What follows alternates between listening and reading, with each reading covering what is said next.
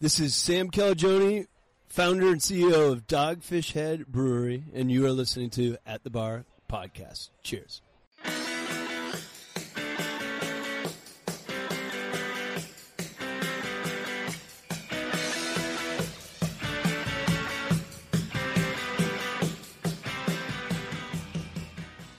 Can it's got the the mustache Oh, and, and the shit, monocle, Yeah, the mustache, that's and the, uh, the orange peel monocle. That is from Three Taverns out of Georgia, and that sure beer is, fucking is. fits, dude. It is. It's called Lord Grey. Yep, that's so good. You knew it off the freaking handle or off of the, Yeah, the can art. That's awesome. yeah, big fan of that. And welcome to another episode of At the Bar podcast. Big I am once again, as I am once again, uh, undercover alcoholic Mike, uh, picking beers off their labels and When have you been undercover? and as always, joining me, uh, co- fellow co-host uh, Jeff. yeah, that's me. I'm also not so undercover. So we have we have the episode. If you listen to our last episode, episode I believe number sixty five, we talked about um, Boston Co. and Dogfish Head. And at the beginning of the episode, we talked about the inevitable episode, which is this one. Uh, I think this is episode sixty six, which is one number shy of the devil's number, which Mm, might be a somewhat coincidence of what we're gonna about to talk about. yeah. Uh, this this episode I, I, I want to dedicate to uh, our, our friends over at Red Cypress. Uh, unfortunately, they closed May 31st, and we, as you guys, if you guys listened to the last No. episode, we were finally just getting around to Heartbroken. covering that. Yeah. Um. So it's when I found out, I was really devastated um by it because Red Cypress has always been awesome to us and everything like that. So before we get into the topic of their closure and conspiracy theories and the details of that, we have beers to open. Sure. Well, So mine's Jeff- open. Mine's open. But wow, You that's woo. talk about your beer while I, I open mine here. So this is an awesome, awesome little uh, beer that I just took my first sip of, and that's how come I know it's so awesome because I literally just took the first sip one second ago. It's called Lord Grey from Three Taverns, uh, which is a brewery out of Georgia, and they uh, this is a Earl Grey tea sour ale. Um, it's super cool. It's very orangey and citrusy, um, with that tea, almost like a green tea kind of a backbone to it with the sour coming through with the citrus. So it's not it's not the tea uh, with like a vinegary thing. It's like the citrus is like almost an over soured lemony kind of an or it's it tastes like the flavor's orange but it has that Yeah. lemon that lemon sit uh like sour with the orange flavor. It's really awesome. Just a cool really complex sour and but it's really drinkable. Not very carbonated which um you know is is kind of good since it's supposed to be like tea so Yeah, um yeah. so it's kind of nice uh, at first when i poured it i was like oh man no head on this at all and you th- expect sometimes you get sours and they're just like you know 50% head and you're like all right well that's you know this is kind of what i expected um, but this one had no head at all. But it's because it's tea flavored or tea inspired or Earl Grey tea. Sure, sure. It, it makes a lot of sense, and it's uh it's really really cool. Um, it's lacto fermented, so it's like I guess it's a from they have a series of lacto fermented beers. Um, but it says uh, quintessentially British flavors. The world's most famous tea adds strong, tangy, and zesty flavors of orange and lemon, which I got. That's like the There two predominant flavors. I got you them both like right away. But yeah. they can't. But the I mean, that's in. And that's not because I know what I'm doing. It's because it's just literally all you taste when you drink this is tea, orange, and lemon. Um, but uh, the can art's awesome. And Mike, if you heard in the intro, picked it out right away when I showed him the can on his little. And we've got our, you know, our computer screens up, and we like he's got like a little three by three inch picture that I'm showing him, and he's like, "Oh, I know that beer. It's awesome." so, yeah. really, really good though. if you guys haven't figured out, we can see each other, but when we edit the episode, obviously it's audio only, but we can Right. we can look at each other and send signals to each other about you know how to do the show and, and whatnot. But I love that beer, by the way. That's a great Yeah. beer. I I'm- I'm usually glad just sit here and, and moon Mike and stuff and try try to make him laugh the whole episode. And We just flick So- each other off and yeah, yeah, yeah. Like whisper, "Fuck you." Well, remember the episode? Not to get off topic. Remember the episode when Chris was uh Chris used to be on the show and his internet was cutting out and he was just sending all his messages through a clipboard and he would write Yeah. scribble on a on a dry erase board and put it up to the camera and we'd have yeah, to. So yes, we communicate verb all with all visually, uh, Visually. yeah, yeah. non-verbal communication here. non-verbal happening. communication. That's anyway, Mike. Slightly less than sign language. To your Mike to your beer. Yeah. Let's do your beer now.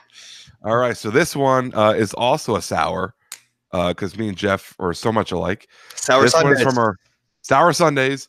This is uh, probably my favorite sour I've ever had in my entire life. Ooh. And it's my last can. It's from our, our new friends uh, at Corporate Ladder Brewing in Palmetto, Florida, which Hmm. is a little bit uh, a little bit south of Tampa. This is their dessert station cherry pie, as Jeff can see in the Cherry pie sour. and it has it's the Berliner with Montemorant Montmorency cherries, vanilla beans, and cinnamon. And Jeff, this we all know, you know more than anybody how much how particular I am with my sours and my beers. This is the best sour I've ever had. Nice. It's- and it's a Berliner. It's a Berliner. Uh, as you can see here, it's it's fucking Very bright nice red. Yeah, that's cool. bright red. Uh, and it tastes like a it's tastes like a cherry pie. Like with a little bit of tartness, it's perfect. It's amazing. I So- uh I have to rectify because I've never actually even thought about it until this moment that I've never actually straightened out the fact that I used to say that Berliners tasted like Cheez-Its. Because because they do. it stinky feet? they do. They still do taste like Cheez Its. However, now the Berliner game has stepped up in Florida. There's like some really wonderful Berliner Weisses. I mean, a lot of them still have that cheesy, salty, whatever it is, that funk that I don't Yeah. particularly care for, but a lot of them are just really killing it. And the fruit Berliner is like a huge deal now. That's that's here to stay. And I think I think if you go back to the coasters episode all the way back like Oh, three, man. three years ago, Oh yeah.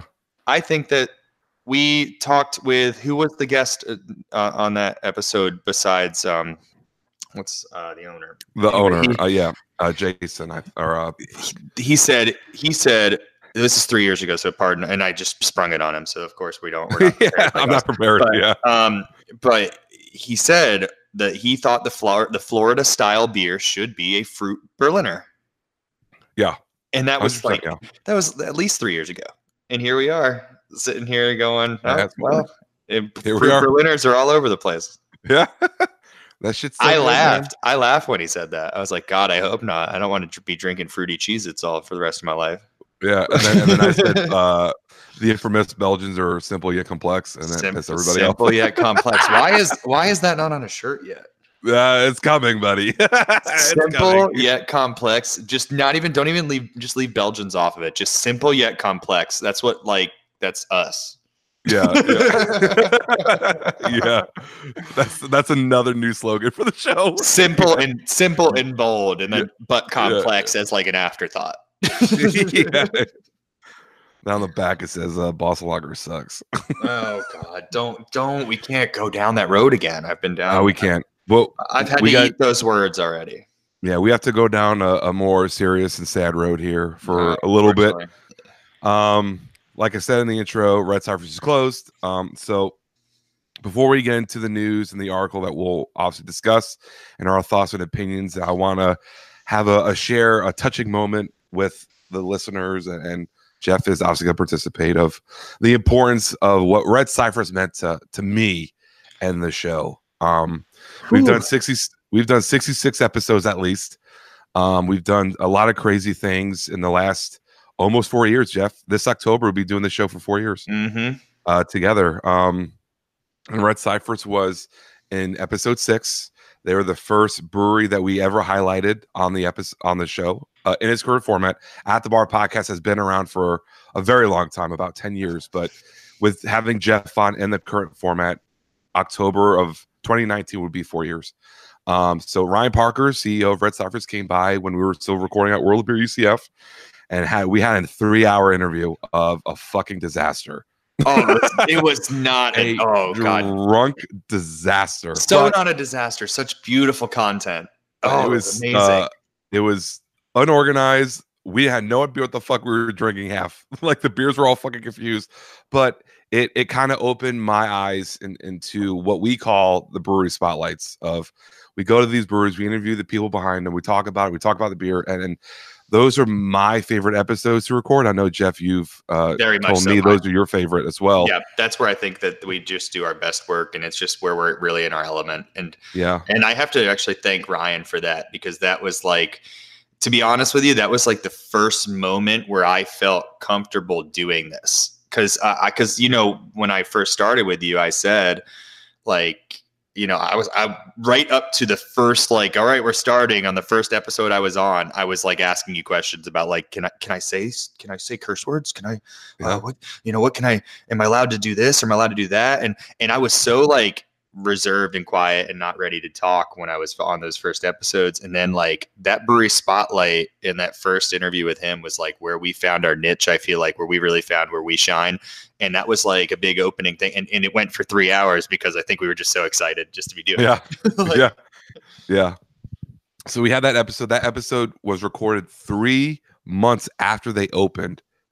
And they and it was their actual distribution release party that we we interviewed Ryan and that went the way it did. It's episode six. It's free to listen to. Um and then we are one and only uh, event, right? It's the World of Beer uh first annual at the time, uh only annual Homebrew Fest. Yeah. Um, and we Jeff approached Ryan about taking part, participating in that, and Ryan, without hesitation, agreed to it. And the winner of that event brewed their beer RC76 at Red Cypress, and it got sold out to all the the Greater Orlando Wobs, and that was such a great moment for us and for me to be like, wow, like maybe we have something. Maybe it's not just me and Jeff at a table out on an outside patio just getting drunk and bullshitting. Maybe we have something as a team. And then fast forward to ep- uh, episode 50, I believe. Yeah, we, I think we've done four dedicated, and this will be our fifth. I'm pretty sure Red Cypress episodes. I don't know which came first, your departure episode or episode 50. Mm-hmm. But anyway, anyway, those two episodes were recorded at Red Cypress. Uh, Yeah. Jeff, when Jeff announced to the listeners that he was moving to uh, Jupiter to, to run Black Marlin, we recorded that in the Red Cypress tap room, as well as our you know big 5-0 episode we recorded with RJ uh, and Ryan Parker in Red Cypress tap room. So yeah, they've been a part of a lot of big milestones for us and, and big changes in our lives personally uh and and to for me and my to see them close was was very sad and uh, unexpected um so you know it's it's still a shock yeah. it's it sucks and um but we'll get into you know our opinions and how we Yeah. feel about it uh, Well, moving forward but yeah. Let me just tell that- this that's one. my that's my soapbox such a good like the one moment too during that three hour interview and like we take a break and we're at like two and a half hours in and it's like way over. We told and i think we told him too it's like yeah it's like hour episodes like it'll be quick you know maybe a little more or whatever. We're at like two and a half hours into just drinking and getting drunk and like his wife is uh, ryan's wife is there and she's like you know looking at the watch like time to go. So we like take Yeah. a break we take a break and we go into the bathroom and i'm peeing and ryan's at the urinal next to me and he's just like I mean, drunk, and we're both we're both drunk, and he's just like, "Man, this is a really long interview." And like, like, yeah, man, it's yeah, it's going a lot longer than I thought it was gonna go. And he's like, "Yeah, man, well, let's get back out there." Like, we like he just like was not he was excited to keep going, and and we ended up in it going out for another half hour and talking more. Um, and then of course uh, when he was done, he's like, "Okay, it's really time for me to go now." like i really need to leave yeah but it was so great because it's like we just got that that relationship started and, and like i said yeah partnering with them for the homebrew festival i think that prize was like so awesome like what a killer prize for homebrewers to get the opportunity to not only brew with a, on a professional system with a professional brewery who's who is in the market doing good beers um, but to have you know your beer on tap at five world of beer locations as a home brewer like that's Yeah. just so that's such a killer thing um and, and the first time i tried death roll and i was like man that is my favorite stout It- it's to to this day death roll it, original death roll is just like for a base stout is just so good it, it really i mean it's so awesome and just all uh, their their tap room's cool. All the people were all cool. It's just a real shame that that you know it, the ride has ended, unfortunately. Yeah. So is that is that is that your soapbox, Jack, uh, Jeff? Yeah. I got that burp. I'm just finally getting over a cold, and my voice is, is finally Yeah, that's why we didn't do weird. last week. My, Mikey was having a little uh, a little sniffle. illness. a little illness.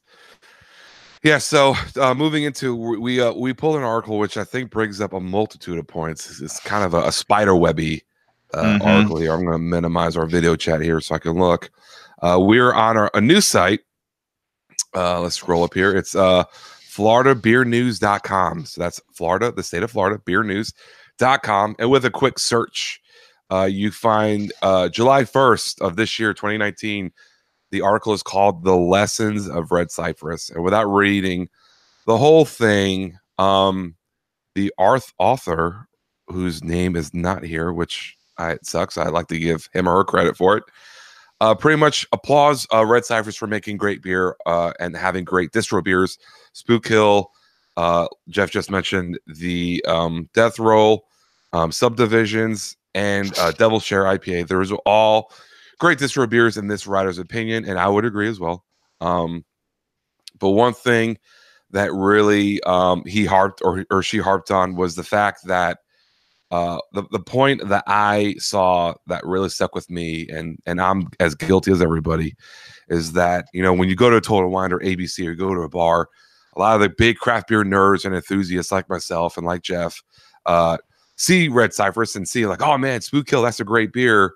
Uh, I get that, but let me see the limited stuff. Let me see one offs. Let me see the new hype beers and, and everything else. And so you overlook easy drinking good staple beers to get the latest one off, the latest collab, whatever. And you multiply that by the thousands of thousands of beer drinkers here, your your cans and your beers aren't selling as fast as you would anticipate. And as well as the juggling of of selling the beer and expanding and increasing production and everything Red Cypress had a big facility, statewide distro. They they distroed out of state. They were everywhere. The production was was putting out a lot of beer, but yet for some reason all that was not enough, and, Mhm. and they and they have closed, and um, it really kind of brings up a lot of points and and um, sorry, I'm juggling a lot here. No big uh, deal. you know it's you know it, it's and i'm guilty. Like i when i go to total wine or i go to abc like i'm getting a mixed six pack. I'm getting shit i can't get all the time. Seasonal stuff limited stuff this and that. I love death roll i love to me the best stout you could have gotten all day every day in orlando and maybe Mhm. even even in central florida Yep. the death roll on nitro was amazing all the the death roll treatments i brought down to you jeff uh they were all great all great All phenomenal. Yep. but I would always overlook uh, overlook that because I wanted that hidden spring sour, because I wanted Yeah. that angry chair stout, because I wanted this Berliner with with with you know Gatorade or with this, and and I did it all the time, and I couldn't even tell you honestly, couldn't even tell you the last time I bought a Red Cypress beer at a bar or in uh on a shelf. Couldn't tell you. Now, see, that's that's what I was just going to bring up. I actually think in in distro, in tap rooms, or in bars, which we've already discussed before, that that that market itself is dwindling. Where I don't think the tap room and bar craft beer market is thriving as much as the uh, brewery experience market is, where people are going to more breweries, they're going to less tap rooms. Um, but that's a completely separate, and this is why Mike said this is a spider web topic. You could take you could take the name Red Cypress out of this article and plug in almost any massively distro brewery, and it would apply. Um, Mhm. I would imagine that if if you if you talked about Cigar City, who relies so heavily on massive distro, uh, massive distro of core brands, um, and ask them how Maduro sales are doing, or how Florida Lager uh, or whatever it's called, Tampa Lager sales are doing, or or you know uh, any of their core brands, how they're doing. Um, I bet you they're down. And the thing is that I actually do believe, and I don't know for sure, but uh, most craft beer enthusiast level drinkers have such a stockpile of one off beers or have so much that they're holding and keeping and aging and all these things that I don't. I- I don't ever just grab a six pack of things to crush the same beer over and over again. Like I, I Right. I'm not a. I, I love Death Roll. If I went out to a bar and Death Roll was on tap, I would order it probably every time. Literally every time. If I went out anywhere in in the you know Martin and Martin and St. Lucie and Palm City or in, in uh, Palm Beach County uh, area and Death Roll was on tap, I would have ordered it. But it's never on tap down here. But if I went into Total Wine, it's there in a six pack. I have no interest in getting six of the same can of any beer. Like it's just I, I, don't drink that way. I like to try new things and try a different thing. And now you have because of that, you have this massive, massive, massive selection of so many different beers, and every one of them's got to be unique and different. So they're pushing the envelope on these crazy, crazy flavors and different things. And most of it's honestly not as good as the as the marketing or the bottle makes it sound or look or the flavors they say are in there that aren't actually in there. But you have to keep trying it in hopes that you hit that that you know home run. And yeah. and unfortunately the the the death that comes in association to that is the the core brand you know because everybody's looking for that new thing that new thing that new thing. Well now that's like the death of core brands. You're not going to have that that massive influx for you know, death roll or for uh, or for Maduro or for whatever. I mean, Funky Buddha Floridian. You're not seeing. Have you have you gone and bought a Funky Buddha Floridian six pack? Never, never. You know what I mean? And yeah. that's and that at one time, not even that long ago, probably three or four years ago, that was the number one selling Hefeweizen in Florida. Mm-hmm. Yeah. Actually, I think it was the number one selling wheat beer in Florida.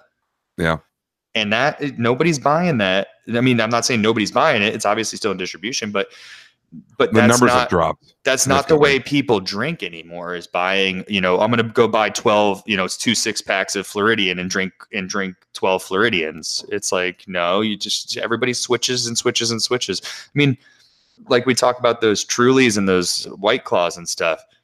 You know, everybody's buying the mixed the mixed 12 packs with four different flavors because you, even that you don't want to drink the same one over and over again. Yeah. yeah, you need you need to change up, get variety, and that's what it, it's all about, right? Like you made a and when you first started talking about uh, Jai Alai selling a lot or like it used to, and and I feel like that's a double edged sword. Um, I think when like breweries like Cigar City expand to new territory, I think their numbers for the cores skyrocket.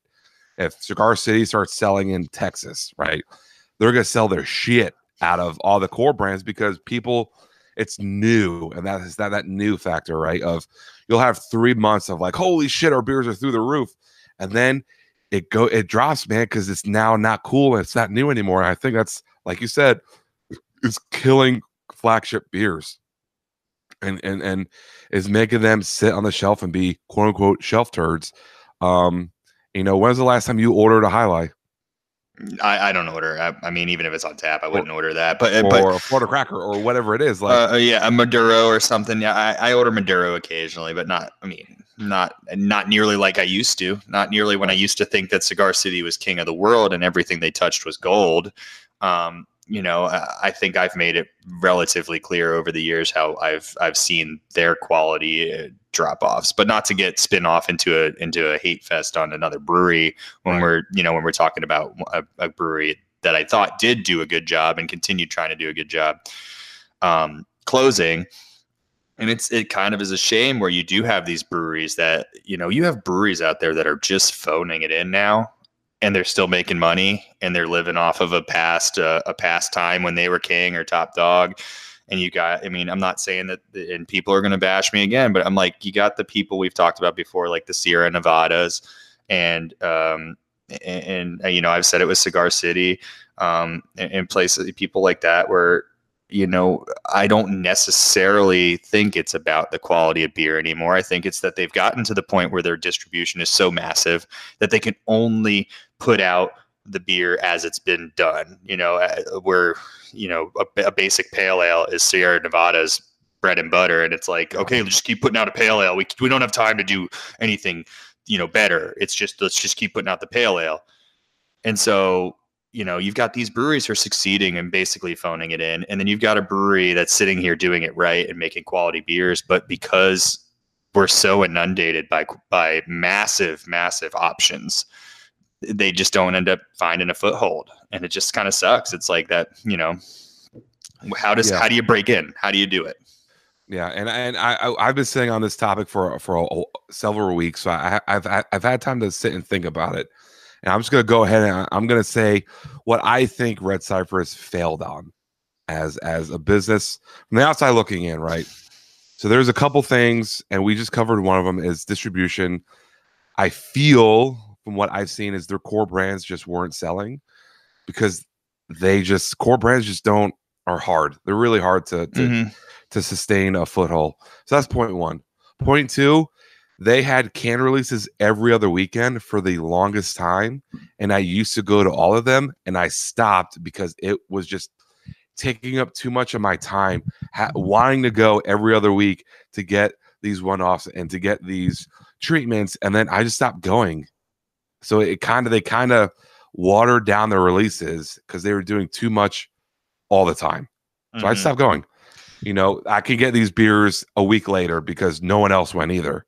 Right. And now, out of curiosity, were the releases good or were they? Yeah. I mean, doing okay. that many one-offs, they have to. Was there was there a, a drop in quality, or were they all still solid? That's that's another point I'm going to bring up. Number three, I th- I think uh, they were all solid. To answer your question, uh, coconut death roll, kitchen sink, uh, I have a you. I've given you. Uh, oh, I've tried all the death roll yeah, ones, but I know yeah. they did a lot of other stuff too. That a lot of other stuff. Um, and then I think between that and when Garrett, who now uh, does sideward over in the Milk District, I think when he left, there's a big drop off in quality, mm-hmm. and I think that hurt them a lot. Because uh, I mean, that's one of the reasons why I actually stopped going to the tap room was because the beers weren't as good as they were. Um, and I don't know the exact reasons. I'm not gonna speculate. It's not my. I don't want to offend anybody by by blaming people that I may not know the situation. But from my experience, there was a big drop off in quality once Garrett left. Um, so that's three, and then four, which I think is the biggest one, is um, I think they overexpanded slash didn't support the brand in the market, right? Mm-hmm. So um, people aren't good. We're in a we're in a time where there's so much craft beer that people tend to not take a risk on buying a six pack of a beer they never had. They'll buy singles, but if they don't know about the beer or don't have an opportunity to try it without having to make a purchase, they're probably not going to purchase it. Mm-hmm. So with with their expansion, I mean, Red Cypress was available from Jupiter all the way up to the Carolinas, and I hardly saw any events, hardly saw any tastings. They were at half of the beer events that most other breweries went to. They just didn't support the the the product in the market, and I think that's so detrimental when you have mm-hmm. mounting bills and you're buying photos and you're buying new equipment, and all this stuff. You have to somehow find a a, a course of action to promote your brand, have events, and get have get people get the, your product in people's hands without necessarily having them to buy it. Mm-hmm, mm-hmm. And beer fests don't work anymore because you go there, there's so many fucking breweries, so many fucking and beers that by the end of it, you're so drunk, you're not gonna remember what Spook Hill tastes like three hours because you're trashed. Yeah. Well, and, and, and also you're also going up against everybody's one off, everybody's specialty, everybody's something. You've got breweries that are absolute garbage out there pouring their one their one great beer. And, mm-hmm. and, you're like, and they're like, everybody, oh my God, I love this, whatever, so and so beer from whoever it is, Joe Schmo Brewing. And then they go and you go out to that brewery. And I've had this happen so many beer festivals. I go and I try two beers or one beer from a tent, and I'm like, I've never heard of this brewery before. Oh, they're over in St. Pete or they're over in here, or they're over there. And you try their beer and you're like, oh my God, dude, this is amazing sour. And then you go out to the brewery, and one, that beer's not even there. And yep. two, all their other beers are threes or lower. Yeah, on Untappd. And you're like you're like well i just wasted my time because they brought out you know they brought out the freaking golden can here and, and showed me their best thing but the rest of their crap sucks. And it's like i'm not you know i'm not saying that uh, that's not a good strategy. That's obviously a fantastic strategy. I mean right. put your best foot forward but it's hard if you're the brewer who's bringing out your core beers to sample against that person's you know golden goose and all these breweries are bringing out their golden gooses and if you're a brewery that really is just like hey we do things right and we focus on our core brands and please try this you know death roll stout it's a fantastic stout. Well, people are like, yeah, I know it's a fantastic stout, but I just had some triple dessert stout with freaking chocolate and and truffles in it. Sure. You know, Yeah. Yeah. So they, you know, they forget all about the basic stout when you're out there. I mean, people don't even look at styles that are real styles at a beer festival and even consider them for a, a thing to go. Like you're never going to go to a tent that's pouring a pilsner. No. You're never you're never going to go to a tent that's like, oh, we've got this really great award-winning Kolsch. Like, Yeah. no, More times than not, you're not going to go. no, Yeah. you you when you prioritize your tents, you go, oh man, I need to get that freaking barrel aged double chocolate cupcake stout, Yep. and you're like, yeah, you know, beer. right. I mean, that's yeah, or or I need to get some hazy boys. Um, I mean that's and that's I mean that's where I don't know, man. Like, God, you know, we had a, a friend of the show, man, uh, Adam. Uh, Jeff met Adam. It's been a while, but you know, Adam been some time, but yes, uh, worked for them. He was their sales rep, and he had a, a massive territory and tried his best to sell his beers, and and he was let go because uh, Red Cypress expanded too fast, you know, and and I d- I don't know specifics. I don't know their expansion plan, but dude, that that must have sucked. Not only for him because he lost his job, but like as ownership, like you have to. I think the best way to expand is organically Mhm. and if the demand is there i'm not if i'm opening a business a brewery or distillery whether in orlando i'm not distroing to tampa until i can have proof in con- confident proof that tampa wants my my product Sure. they, like they need it they have to Mhm. need my product well, and i think just because you have the backing the financial backing to expand doesn't mean you should expand if your products aren't selling right they're sitting on store shelves Well, that's the risk. Is the expansion is the risk. If you're making money at your current state, continue to make money until you know what you need to do with it. You know, like uh, if yeah, you could always make more money, but you could also lose money in an expansion. If you're in a territory and you're killing it and you're doing good, there's nothing wrong with taking a year to assess your value while you continue to make money and then you decide okay we've done the market research we put ourselves out there and now we know that we can make money in this market and let's take that risk now and put that money forward and then you're a little insulated because you took the time to do it right and you know that you're safe from from you know well not safe you're never safe but you know you're You're you've- more you've done your confident. you've done your research and you're a little Yeah. bit more confident about making that move um what I was going to say, and, and the reason I did bring them up earlier, and, and now I kind of feel like I have to continue down this parallel that I made, is because um, Red Cypress modeled their business plan after Cigar City. Um, and Ryan is friends with with uh, some of the people over at Cigar City, uh, and has you know has been open with us about the fact that they were trying to do a very similar plan with strong cores and put them in the market and have people you know notice their brand through their cores and then put off one-offs that would interest people there's and at first that sounds like a really awesome idea and we even talked about this four years ago and saying there's really two paths you can go now and you could do the focus on the core brands and really kill it on style and make sure that you're stylistically accurate in putting out good beer. And then there's the other style which is the off the wall dessert stout uh, crazy hazy ipa and and you know culinary inspired beers and the crazy stuff where you're basically relying fully on one-offs and you don't have a strong core line and and we've seen both be extremely successful. Yep. Um, but the problem now is that the crazy dessert stout brewery is the one that's killing it because the market shifted to the absurd. We want the absurd. We want the craziness. Um, whereas when Cigar City hit the market years and years ago, significantly less competition. Craft beer was just getting really ripping and roaring in Florida, and there was very few breweries putting out good beer and it was a lot more of a stylistically focused drinker back then because craft beer didn't have 25,000 different doubts every time you go anywhere. So people were looking for a solid style and wanted to taste the difference between a brown ale and a porter and a stout and a this and a that and they wanted to make sure that it was good beer they were drinking. Back then, I'm not saying it was easier, but there was a lot less competition and the drinker themselves was looking for a simpler beer than what we crave now.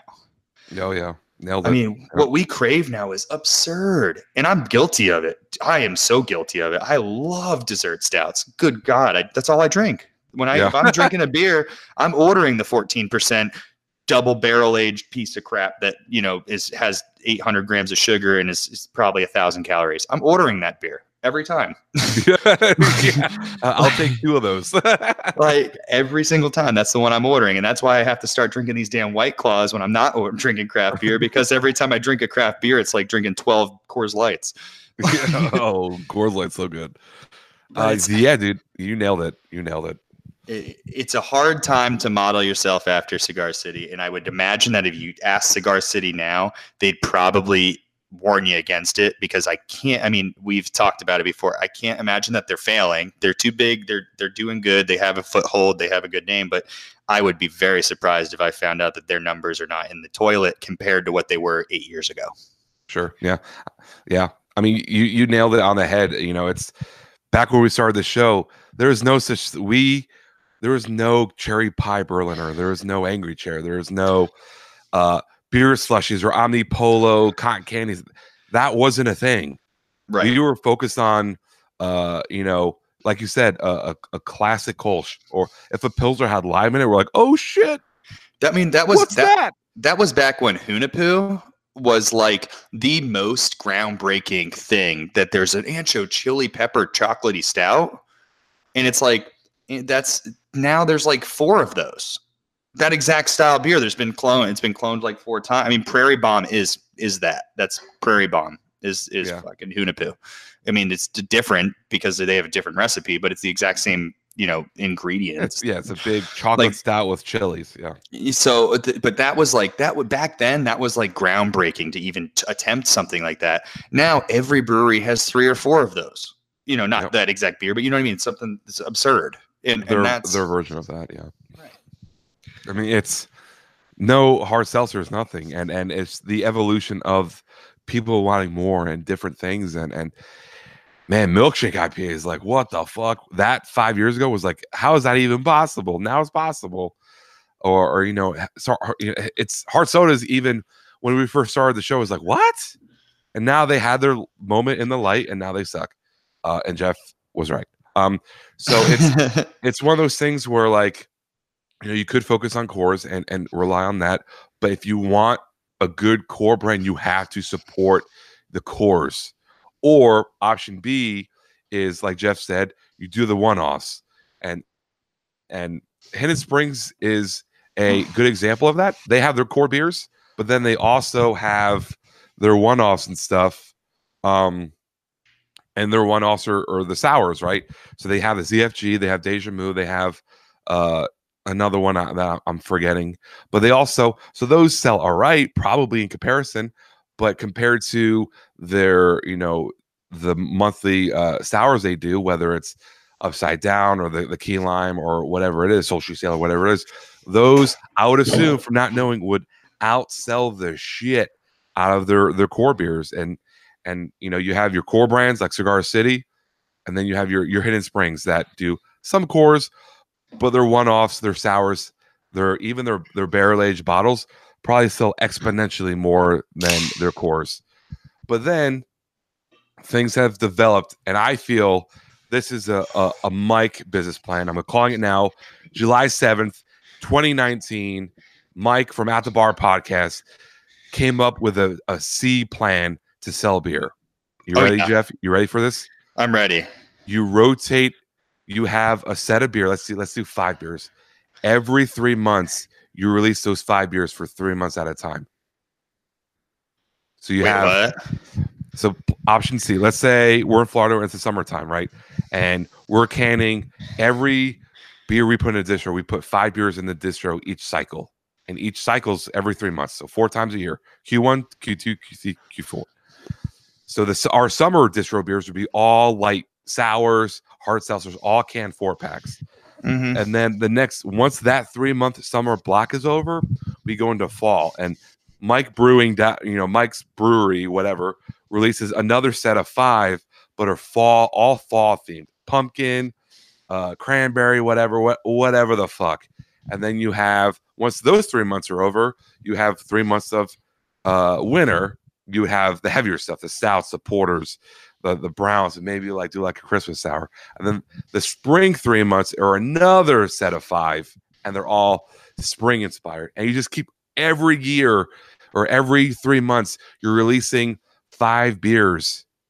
and they stay the same. They're the same. It's like season. It's They- like it's like the they seasonal lineup. It's uh, so it's like It's a- seasonal, but Yeah, instead, it's- but it's your whole core line. It's a it's a whole twenty different beers being released at five sets four times a year. If you want to create a market for your beer, just by just, I mean, just with releasing the same beers, that's that would absolutely work. Hundred You percent. know, it's it's hey guys, here's beers one, two, three, four, and five. These are only available June, July, and August. So That's what you should call up. them too. I think that should be the names of the beers. Yeah. Which one And do you like from Dirty Mike's Brewery? Oh, I like- Beer I one. I like beers uh, 6, 12, and 13. yeah. Yeah. They're great. I really like the fall season. And then you do September, October, November, and they're a different set of five beers, but each one is based on the season. And you can change them year after year after year, but it's each five beers are only available for three months and they're based on the season in which they were released. So you don't have cores, and you technically you have seasonals, but that's all you'd be releasing because you don't have a core line you have to support necessarily. So you don't get the shelf turds, you don't get you know people overlooking your beers so you're and you're capitalizing on having it new having it limited and hey guys you better get it before it runs out so people are gonna fucking oh my god i have another two weeks to get mike's beer one his passion fruit pineapple kolsch i gotta get it because in two weeks their fall lineup is gonna be released or the, and you can develop Yeah. hype as well Yeah. Plan i call it. And then, and then you actually always have something to market too. You always have a release coming up or a release ending. So you always have marketing material, which is really a challenge. A lot of these guys, I mean, it, it it gets stale trying to market your old products um, and not having a deadline or, or a, a reason to sell it. Um, you know, that's why they all capitalize. That's why you see all these beer commercials for the Super Bowl. That's like they're that's like, hey, we have an opportunity to put a beer commercial out and people might actually watch it this time rather than DVR over it or you know whatever. Um, so that's why you see these guys whenever there's an event or an opportunity like St. Patty's Day or Fourth of July, like we just had, um, where all of a sudden the beer commercials are on. It's like it's they're they're looking for an opportunity to have a reason to market, and and that's when you do something like what you're talking about. You always have a reason to market because you're always either starting or ending a release. So And you always have something to put out there. And hey, come out. We got a month left of this if you really like these beers. And and I'm just going to assume and uh, don't, you know, forgive me, but I'm assuming your brewery's name is Dirty Mike and the Boys.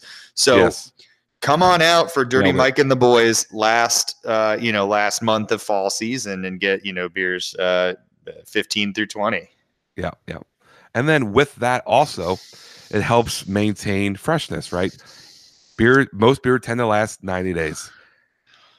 So if three months, people, three months. So if you go into an ABC or Total Wine and you see Mike's summer lineup, but it's September, he, he- so his Dirty Mike and the Boys, his fall lineups out. More than likely, that summer beer is probably old. So it helps shelf maintenance and employees maintain shelves because the logo the, the label is going to say that you know from june to august and and, and it, you don't have to check dates you don't have to yep that's probably old. Either we'll mark it down or the distro distribution will buy it back or whatever the case is. So it helps make shelf maintenance and f- maintaining freshness easier too. Can I can I say something that is going to get the haters really stirring right now? yes dude but i love it. Um, I can say with absolute confidence that, with the exception of the IPA style, that I will buy old beer in cans, not in bottles, but I will buy old beer in cans with confidence, any style except for IPA. There's there is no there is no difference. No difference. I, I'm sorry. I don't know. I, I know everybody will say, no, you need high ABV to age a beer. You need this or that, and blah, blah, blah. I have picked up freaking a wheat beer in a can that's like a year old and drank it, and it tastes the fucking same every time. like, I'm sorry. I'm sorry. I know there's going to be people out there and enthusiasts going, this guy's an idiot. And maybe I am, and maybe my palate's not that refined. I drink Trulies. I'm sorry. but I'm telling you, I'm telling you guys, they're just buy them with confidence. Get them on the discount rack when they really sell them off when they're like really old. Just buy them. They taste fine. There's Uh, nothing yeah. wrong with them. I don't even know what to say after that. Uh, I saw a beer at Total Wine the other day. It was like two and a half years old. oh was- God. If it was a style I wanted, I'd probably buy it because it was like 50 cents. like they're just like, get rid of this thing. I think I think what I think listeners the thing to take away is Jeff's palate's not too picky. Well, He's I a simpler guy. never, I've never met a beer I haven't finished. And I've always said with confidence every time somebody says, Would you like to try a sample of that? I said, If it's a bad decision, I only have to live with it for about seven minutes. I'm freaking, I don't care. Like, I mean, if it's a bad beer, it's a bad beer, and you drink it and you move on to the next one. I mean, Yeah. come on. It's a, I, I love when people send beers back or, or, oh, this is just not, this is not hoppy enough for me, or this or that. And it's like, you can't drink 12 ounces of, of something that's just not particularly your favorite. Wolf it down, fucking grow a pair. That's why My I. God, do you know how many ciders I've chugged? You get like, I mean, you are the president of the CCC. no, no, no, no, no, not mm. the president, Supreme Viceroy, Supreme Viceroy. Viceroy of the CCC. So I mean, yeah, I mean, says the guy who drinks Trulies. Uh, They're okay. Well, I have to. That's a. I'm. It's wedding season. I see, I see the top of the can. you are drinking one. Oh, this one's the wild berry. Truly, it's fantastic. okay, all right. Uh, Actually, you know which one's really good out of this, and I'll tell you. I, I've tried just about every one of these hard seltzer brands now, and I will say the Smirnoff mix pack is really, really good, but the watermelon one is not. So it almost ruins the six pack because, I mean, the 12 pack because the other three flavors are all really, really good. But then that watermelon one is like you got three, three bad ones in there. Um, just add gin to it. the truly wild berry or the truly berry mixed 12 pack is the best of the mixed packs that you can get out of these hard seltzers. They're freaking all really good, but the blueberry acai one is fucking awesome. Okay, you guys It heard it here, full. It might be the best hard seltzer flavor. That's in the individual one. Oh. The lemonade one in the Smirnoff pack is also really, really good. Uh, so those are like the two that I would say are pretty close. But that blueberry acai truly is, it's really good. That's Oh, like, dude, if I could get a 12 pack of that, that's something I wouldn't mind drinking over and over again, especially on a boat day. Yeah. Oh, I'm gonna get you on Saturday soon uh, enough. Oh, well, this is, that would be a seltzer Sunday. oh, so hard now are we doing that? Is that we're gonna hashtag sour Sunday, hashtag seltzer Sunday? Anything that starts with an S, we're just going to Yeah, do it on Sundays. yeah, Natterday Saturday. Well, we can't, yeah, we can't. Saturdays is already you know monopolized by Natterdays, so now we Yeah, gotta yeah, we gotta take advantage of Sundays. Yeah. Okay. All right. Fair enough.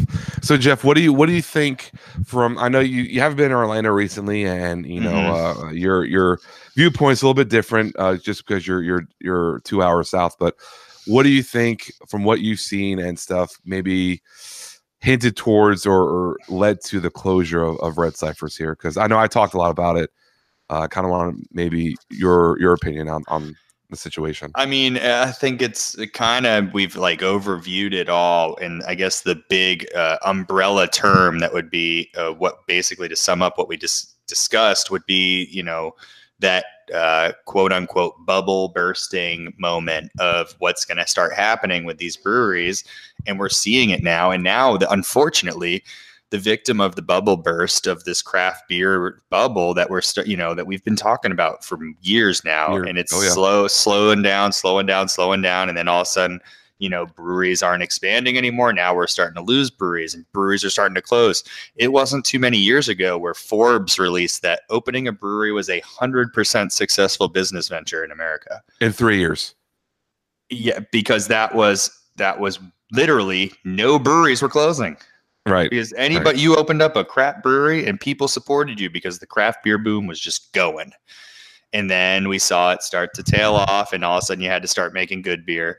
Well, now we're starting to see the bubble really burst, where even if you make good beer, you still have to make you still have to make an impact somewhere else because if when Red Cypress closing, and let me just tell you, there are a lot worse breweries out there than Red Oh. Cypress, Oh yeah. a lot, and that are still making beer and still making money.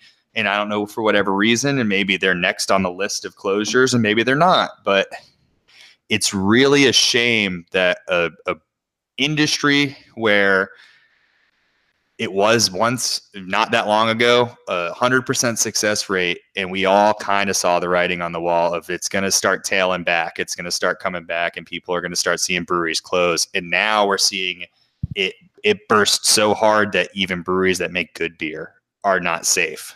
You know. Yeah. Um, and that's what I said. I- I've and this one's really shocked me because that's what I've always said is as long as you make good beer, you'll be okay because the first breweries that are going to close are the ones that are not making good beer. Yep. And, and apparently that's not true. Apparently At it's got to be. Yeah. Apparently it's got to be a combination, just like restaurants or any other business, a combination of you know uh, gimmicky advertising and some kind of niche, and make sure your tap room has some kind of cool thing and, and it's great. And, and then you got to be in a good location, and you got to be you know, and your beer's got to be good, and then maybe you, and then maybe you survive, maybe you don't. I- mean, it's it's crazy that the the amount the amount of things to succeed in, in craft breweries in the last five years has gone from zero extra things other than open a craft brewery to now it's like you need to do 17 different things completely right Yeah. or else people will just forget you're there Yeah, I think that's what really really got to me when when it was announced was, you know, Red Cypress made overall really good beer. Overall, there's a couple stinkers like every other brewery, but overall their beers are really phenomenal. And I have some left over.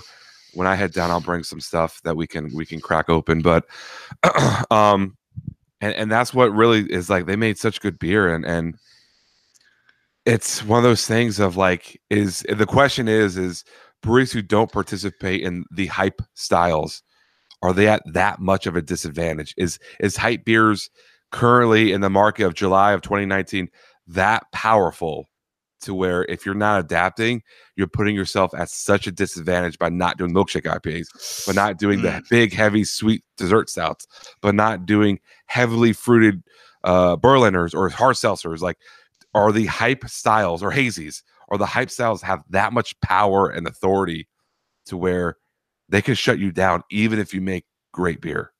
um I don't know.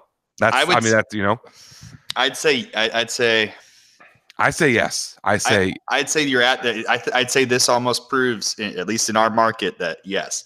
But what I would say is, you need to understand. You need to understand what you do and do it right and do it well. And and I think that is you almost have to look at it as leagues. You know, as like if this was a professional sport. If being in beer distribution or being a brewery was a professional sport, and you're you want to brew in your traditional styles and you're an upstart and you want to do all great styles and traditional and just really kill it, be prepared to stay there for a while. And if you're okay with staying there and making your money and doing your thing, like the great rap brewery that we always talk about, Yeah. that has no interest in ever being in distribution. And they say, we just want to keep doing what we do. We want to keep doing it well. And they make money at their tap room and they do awesome. And for them, even them who I, I think they have notoriety in their name just from being doing consistent work for as long as they have i think they could go into distribution but i think if you move into that next league you better bring the weapons needed to succeed at that next league and, Yeah. and that's and that's where i think i don't want to say you're at an immediate disadvantage um, if you are not a hype brewery i think non-hype breweries can just absolutely kill it at at staying small. And, and I think they always will do great. If you make good beer, the rule of thumb I still think stands. If you make good beer, you'll be fine as long as you don't overextend yourself into this distribution market that you're Ill, that you're ill prepared for. If you're going to go into distribution, you better be a, at least have some hype beers. Not you don't have to be a hype brewery, but at least have those hype beers that keep your name in the back of somebody's head for Yeah. looking at your beer when they see you at ABC. Because if if you don't have that Hunahpu, then nobody's even going to remember that you have Jai Alai. correct. Yeah. So Yeah. that so you need if you are going to go into big distro, you better have that that at least two or three beers, those limited releases you know, for Funky Buddha, it's like you better have that last snow and that love below and that uh, last buffalo and the, I mean, the, you know, sticky treats or whatever the hell else. I mean, they have those. And even if they don't sell, even if they sit, which they have been lately, Yeah. at least people still go and say, wow, Funky Buddha, another release. Funky Buddha, this. Oh, Funky Buddha sticky treats. Funky, funky, funky. And they keep saying Funky Buddha. And all of a sudden, you remember them. You remember that they're there. Yeah. No, you're right. And, and that's that's the problem is you just don't want to disappear into the beer landscape of a crowded beer shelf at The ABC. shithole of distro. right. Like- and you have to have your name stand out. And the only way to do that is to have hype. Uh, and it doesn't even have to be about that beer. You know, I guarantee that as as uh, you know, Hunahpu gets closer to releasing, that all of the core brands of Cigar City improve their sales. Yep. I mean, that's Yep. just that's that's business. That's a guarantee. So Or- yeah, go ahead. so that's what you have to think about is if you want to be a small brewery and just do your thing, do your thing. But if you want to if you want to go into that next league, you know, you can't you can't do it with the wrong equipment. You know, like Yeah, yeah. I mean, even I know I kind of shitted on a while back. I shitted on the variety packs of beer, um, but I asked around to people who who sell it for or, a- living, and they said that the, the twelve like variety packs of like the Stone, the Dogfish, and all that they sell a lot better than what I thought they did. So I, I thought about it again. I think that's a good avenue to take of if you decide to distro and you want to do cans, to do the variety pack and do three cores and a hype beer. yeah. Yeah. And you know what? And not even do You'll sell your packs cores. four packs. Just do only available in 12 pack varieties. You get one hype beer and you get three core brands. And that's the only way you can get the hype beer. You only get the hype beer in the 12 mix packs. Sorry. and, and but- people would do it though. People would buy Oh, that, and yeah, they would, dude. and you know what? And they would drink your three core beers, and they'd Yeah, they probably and Because they probably already bought them. it. They already bought it. once they're in the once they're in the fridge they're you know then they're gonna get drank they're not just gonna sit there forever maybe if they do sit there forever someone's gonna drink them Or they I'll I'll get the the 12 pack, I'll take the three and I'll give my nine core beers to a friend. And guess what? Now that person has my beer in their hands. they might like, they "Oh." might yeah you might turn that friend into a, a drinker of yours and even better if it is a friend who doesn't care enough about the hype beer or is maybe just a moderate craft beer level drinker now you might be the only beer they know that they like Yeah. you know what i mean Mike So- Brewing. Yep. I, That's that's a what- good. That's a good. I like that. yeah it's got a good ring to it Yeah, I got a good ring to it.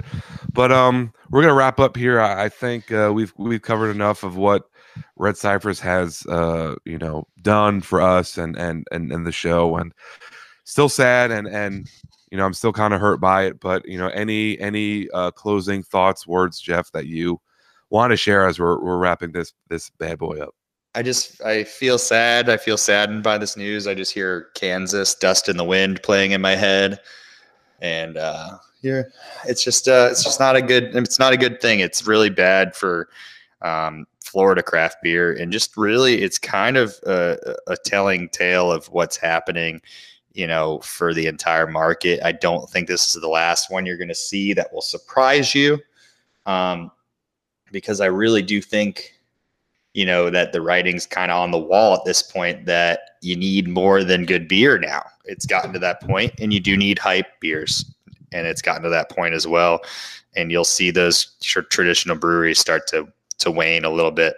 Um, but it is what it is. I wish them all the best in whatever they pursue after this. I'm sure that a lot of those people, especially Ryan and the people who had, uh, you know, a lot of passion for the beer and everything, are probably going to stay in the beer industry or would hopefully do so because I think they did a fantastic job. Um, and I really hope that they find their feet somewhere else in the craft beer industry. I am rooting for them. I would love to come and try some of Ryan's new beers at a different brewery or whatever he ends up doing. I would love to have that opportunity in the future, but I wish them nothing but the best of luck and a lot of love goes out to Red Cypress. And it's a real shame that, um, you know, we're not going to be able to, to do another episode there or have another one of their delicious, uh, death rolls in the future. Yeah, or uh, uh well, what's what did I keep? Uh, when we did episode fifty, I kept saying the same thing to Ryan, uh, and he kept laughing. Like I had to go back and listen to episode fifty. I'm like, uh, tell us Ryan what you think or whatever whatever quote I said. But um, yeah, uh, go back to listen to episode 50 and, and and let me know the thing I kept saying to Ryan Parker to where he giggled because he wasn't expecting it. And I just rolled with it every time because everyone laughed. Um, my closing thoughts was, yeah, this one hit really close to home. Uh, Red Cypress was definitely on the the upper echelon of the Orlando craft beer market. Um, and then, you know, when that news broke out that they closed, I feel uh, that Orlando took a big hit um, in terms of what Orlando has to offer beer wise.